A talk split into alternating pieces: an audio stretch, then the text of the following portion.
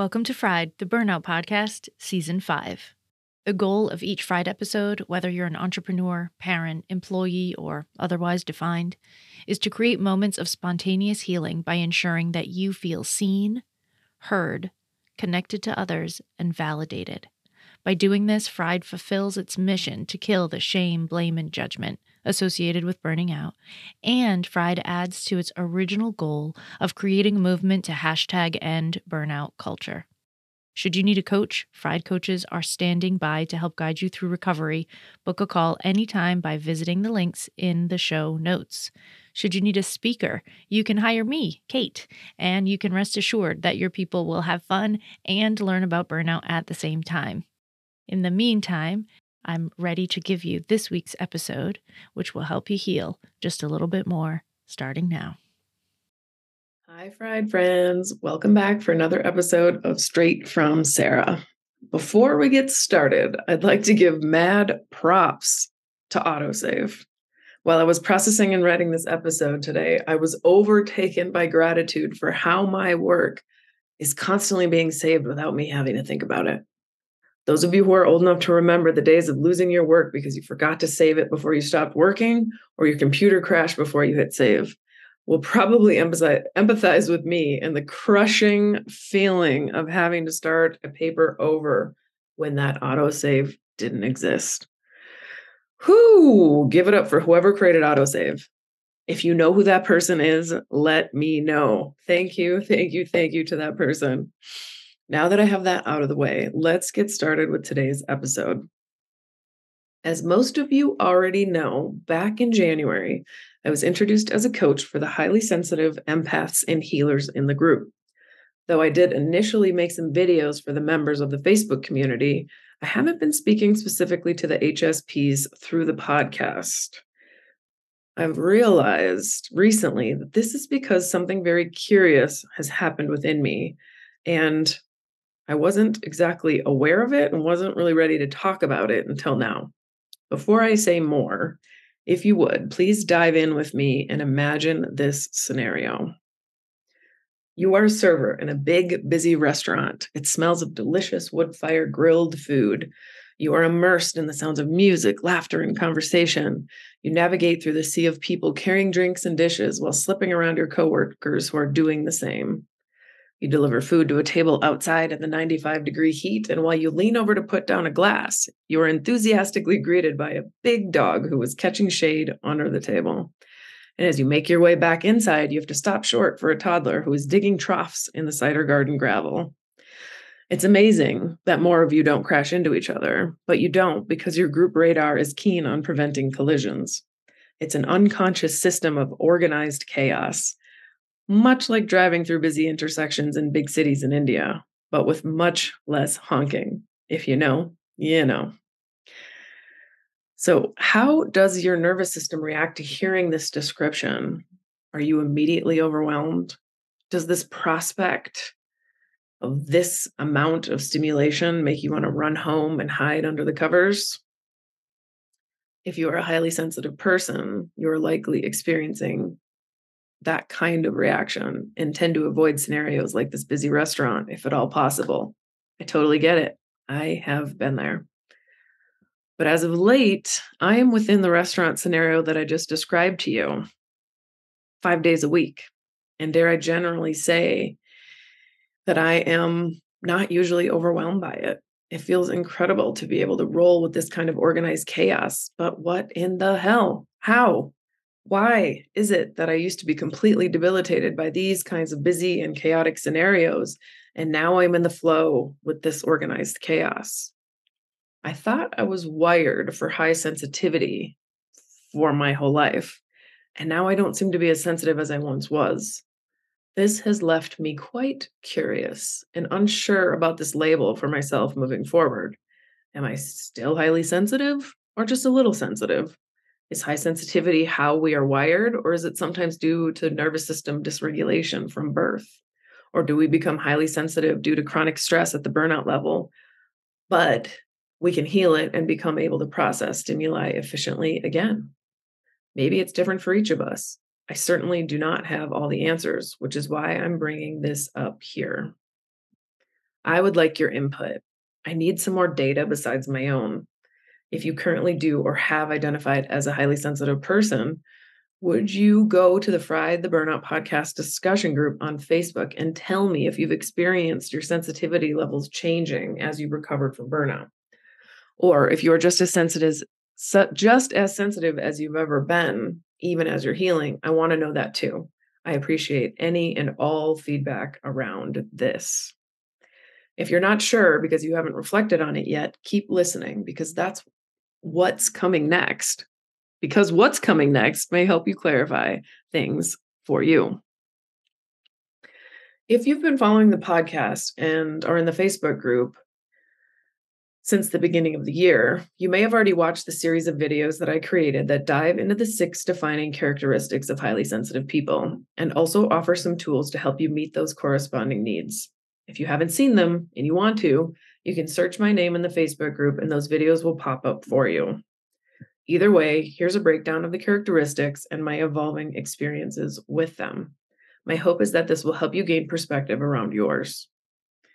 I am sharing the six characteristics as they are defined in the book, The Highly Sensitive Person by Elaine N. Aron, who, along with her husband and a team, has done a ton of research around high sensitivity, driven by understanding her own and that of those seemingly sensitive around her. The first characteristic of highly sensitive people is depth of processing. HSPs generally need more time and space to process what they experience, or they get overwhelmed by it compared to the general population. This is absolutely something I used to struggle with even just a few months ago, but I definitely don't need as much time to process as I used to, except to write and record these podcast episodes, which is where I need the most time and space to process these days and is one of my only sources of overwhelm. Fingers crossed that processing this to write this episode may shift some of that for me for the next episode. So, what about you? What are your processing needs these days? Do you need more or less time than you did before? Are they the same as a year ago? Do you get overwhelmed if you don't give yourself enough time and space to process? Feel free to pause and reflect and take notes as I ask questions throughout this episode. If you choose to respond because things are bubbling up for you. The second characteristic is differential susceptibility. If we have had troubled lives, we are more susceptible to feeling the things we deem negative stronger and are prone to more anxiety and depression than others. But if we've had an easier life, we are more susceptible to feeling the things we've labeled positive, like joy and happiness, more strongly. Personally, I'm not so sure where I fall for this one. My childhood did not have any notable big T trauma or any adverse childhood experiences. Yet I know now that I've been living with anxious attachment and significant codependence that absolutely caused me lots of ongoing stress and certainly contributed significantly to my burning out. So I'm not sure what Elaine would have to say about that. So I'll just ask you this. When you step back and look at your life, has the course of it had an overall ongoing positive trend or a continuously negative one? Since we're all here and fried, perhaps the latter resonates most, which would qualify us as an example of differential susceptibility. But what do you think? The third characteristic is overstimulation. This tends to happen because there's too much stimuli to process at the depth that we need to process it as HSPs. As I mentioned, this does not seem to be happening to me at the level it used to, which is so relieving. This change in my nervous system is primarily due to the classes that I've been taking for the past year. In them, I've been sensing my body while doing simple movements, which has given my brain the location info it needs to create and use parasympathetic motor patterns to move through the world instead of just the sympathetic reflexes that spring us into action when in fight or flight mode. And the results have been astonishingly beneficial for me. My experience of the world is almost a 180 from when I was in the depths of burnout. I'm so grateful for Alicia Fajardo and her method of holistic biomechanics. I've learned so much from her and about how the nervous system works or doesn't, and it's been super fascinating. She's mentioned that there's a part of our brain that determines whether our nervous system responds sympathetically or parasympathetically due to our present circumstances. It's called the reticular activating system, and it's a part of the brainstem. It receives the sensory information that we collect from our present environment. And if it deems the environment safe, it activates the parasympathetic response pathways. And if it's deemed unsafe, the sympathetic pathways are used. When we're chronically stressed, this part of our brainstem gets stuck firing the sympathetic pathways, keeping us in the stress loop, which fries our nervous system and leads to the burnout we have all experienced. In order to stop this cycle, we need to give our brain location info about our body in space, which happens during these classes. This heals our fried sensory nerves and brain and gets us out of the loop and onto a path to recovery. If you're interested in trying this method of healing for your nervous system, there's a link in the show notes to her website where you can take these classes from anywhere with internet access. I do not get anything for sharing this with you, just the pleasure of helping you along your burnout journey. If this doesn't sound like your jam, no worries. There's more than one way to recover from burnout. If you'd like some help with deciding which kind of support to turn to, please book a free call with me. I am delighted to hear your story and to help you get on a recovery path that does resonate with you. Now, back to this characteristic. How often do you feel overstimulated and overwhelmed? Multiple times a day or rarely? What kinds of experiences are overwhelming for you? Is it always environments that have a lot of different kinds of sensory stimuli, are loud or smelly or big in one way or another? Are you even getting overwhelmed in relatively calm and quiet environments? I used to get overwhelmed by my mind racing, even when in a calm and quiet room. This is exactly what happens when our reticular activating system is stuck in stress mode. I could not be more relieved to be out of that mind space. If you are there, I hope my healing inspires you to keep going so that you can get here too. The fourth characteristic of highly sensitive people is empathy. So, HSPs tend to feel what others are feeling in our own body. This is a super interesting one for me. I have strongly identified as an empath in, in, in the past and felt very validated by that label. But that has evolved too. Although I still can't help but cry when I watch others cry, especially on a show that I'm wrapped up in, I am not as overwhelmed by what I used to call empathy, which I more accurately describe as the feelings I was having about what I was assuming someone else was feeling. Since I've been more tuned into myself, my not, and my needs, and not as outwardly tuned into everyone else and the state of the world around me, I don't often think about the struggles of people or the state of the environment and animals and get sad for them anymore. I used to assume that their experience was terrible and I wanted to save them from it. But in my recovery process, it's now easier to discern what I can control and what I am responsible for taking care of. I still can't witness a struggling human or plant right in front of me and not want to help. The difference is that I have awareness of my savior tendencies and I know how to ask people if they want my help instead of offering unsolicited advice. Um, can anyone resonate? And sometimes I even observe situations and immediately think, not my monkeys, not my circus. And I am able to walk away. This possibility wasn't even a thing for me just two years ago. So I've come a long way. Yay, me. And when I'm just responding to what's in front of me in my present environment, this is a much healthier response for me than worrying about all of the people that I don't know and all of the things I don't have any access to in my daily life. I have much more awareness of it and have come to a place where my empathy feels more like a blessing than a curse. So, what's your empathy feel like to you? Is it more a blessing or more of a curse? Is your empathy overwhelming you or is it just informing you?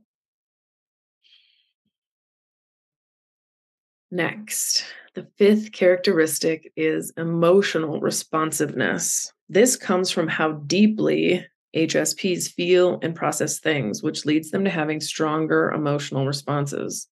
I am certainly still an emotional and expressive person, but the highs and lows are not as extreme and they don't feel like they're dictating and driving my actions or inaction like they did a year ago. What a relief this change has been.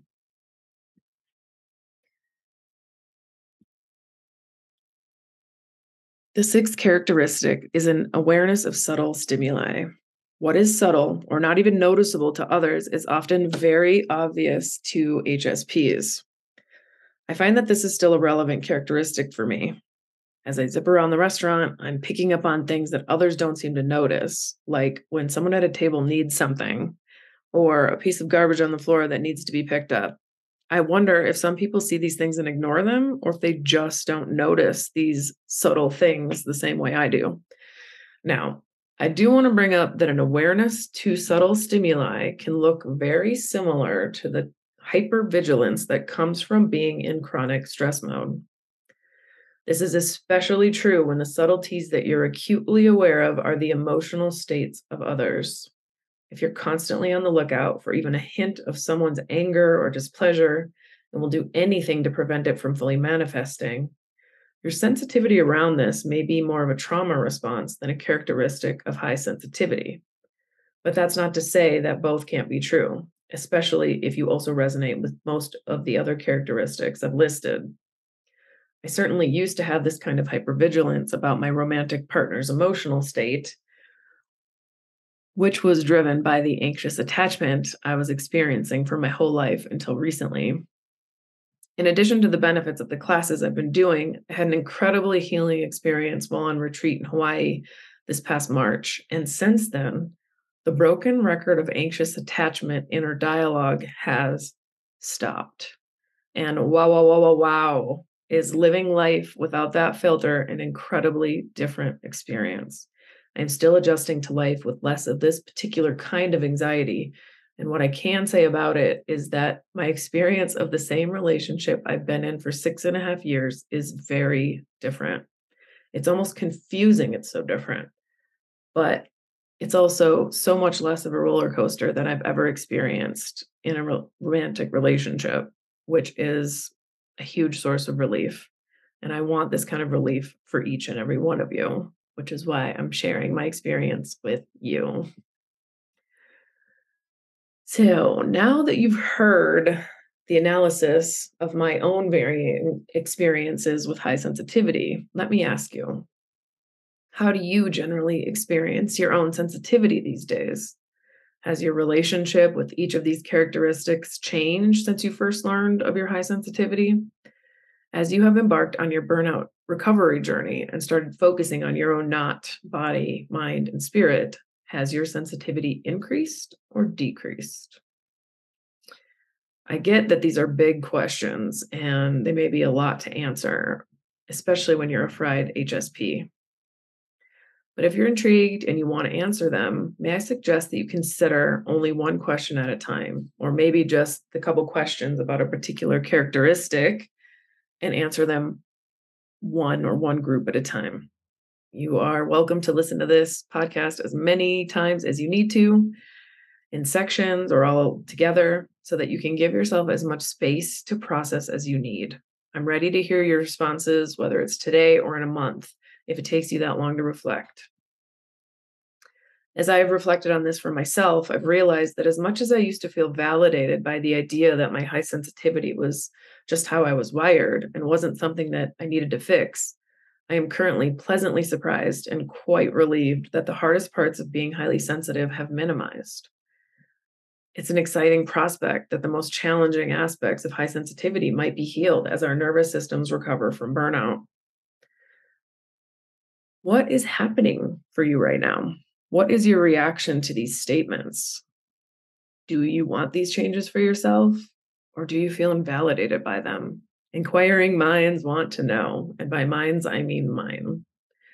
If you're up for it, I invite you to take this episode and all the time and space that you need to process it and take your findings over to the Facebook group to share.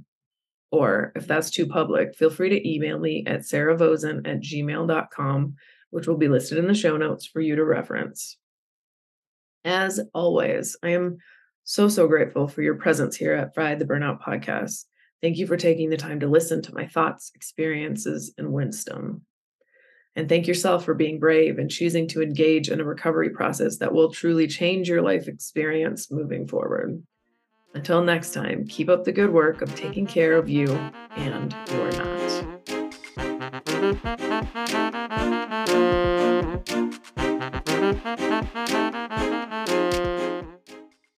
This podcast is a part of the C Suite Radio Network.